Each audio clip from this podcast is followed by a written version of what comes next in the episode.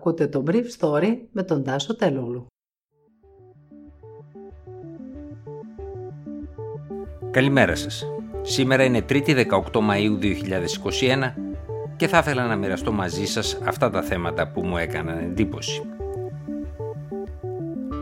Ορισμένα από τα 19 νησιά που συμμετέχουν στην επιχείρηση Γαλάζια Ελευθερία δείχνουν απρόθυμα να εμβολιαστούν. Πολλά άλλα πάνε καλύτερα. Ο επιχειρηματίας Χρήστος Καλογρίτσας αρχίζει μετά από τρεις κλήσεις την κατάθεσή του στην Προανακριτική Επιτροπή της Βουλής που διακόπτεται. Σήμερα καλείται εκ νέου. Θα ήθελα να τελειώσω με μια εικόνα που είδα την Κυριακή στη γειτονιά μου, είπε η πρόεδρος της Εθνικής Επιτροπής Εμβολιασμών, καθηγήτρια Μαρία Θεοδωρίδου. Έναν ηλικιωμένο να επιδεικνύει το πιστοποιητικό του εμβολιασμού του στους φίλους του με καμάρι σαν να ήταν ένα πτυχίο και να πανηγύριζε την αποφύτισή του. Είπε «Είμαι ελεύθερος τώρα».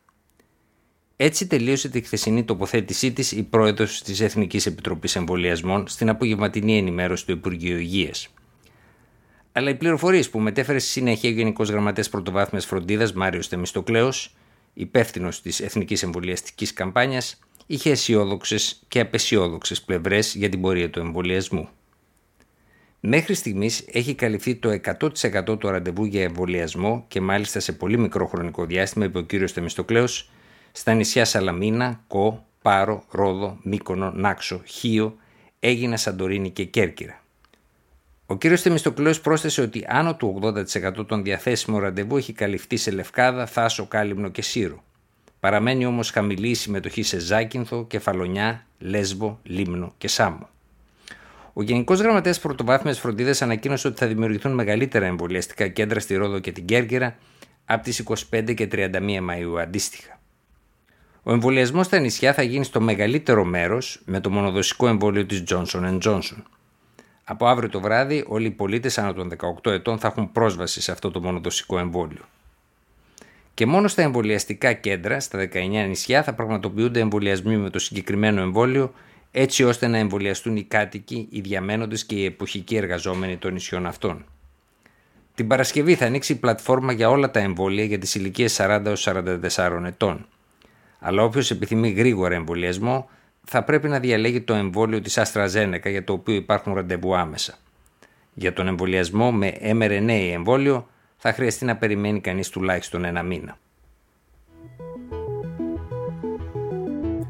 Ο επιχειρηματίας Χρήστος Καλογρίτσα εμφανίστηκε χθες στην Προανακριτική Επιτροπή της Βουλής προκειμένου να καταθέσει για την περίφημη εικονική σύμβαση με την εταιρεία της Λιβανέζικης οικογένειας Χούρη, η οποία ήταν το όχημα για την καταβολή 3 εκατομμυρίων ευρώ για την απόκτηση της τηλεοπτικής άδειας από την εταιρεία του γιού του Καλογρίτσα Βλαδίμηρου στο διαγωνισμό του 2016.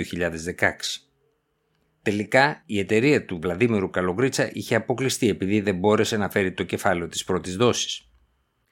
Ο κ. Καλογρίτσα στη χθεσινή κατάθεσή του είπε ότι ο Υπουργός Επικρατείας του ΣΥΡΙΖΑ, κ. Νίκος Παπάς, τον πλησίασε και του ζήτησε να δανείσει το όνομά του ώστε να αποκτήσει ο ΣΥΡΙΖΑ ένα κανάλι που θα ήταν πολιτικά κοντά του.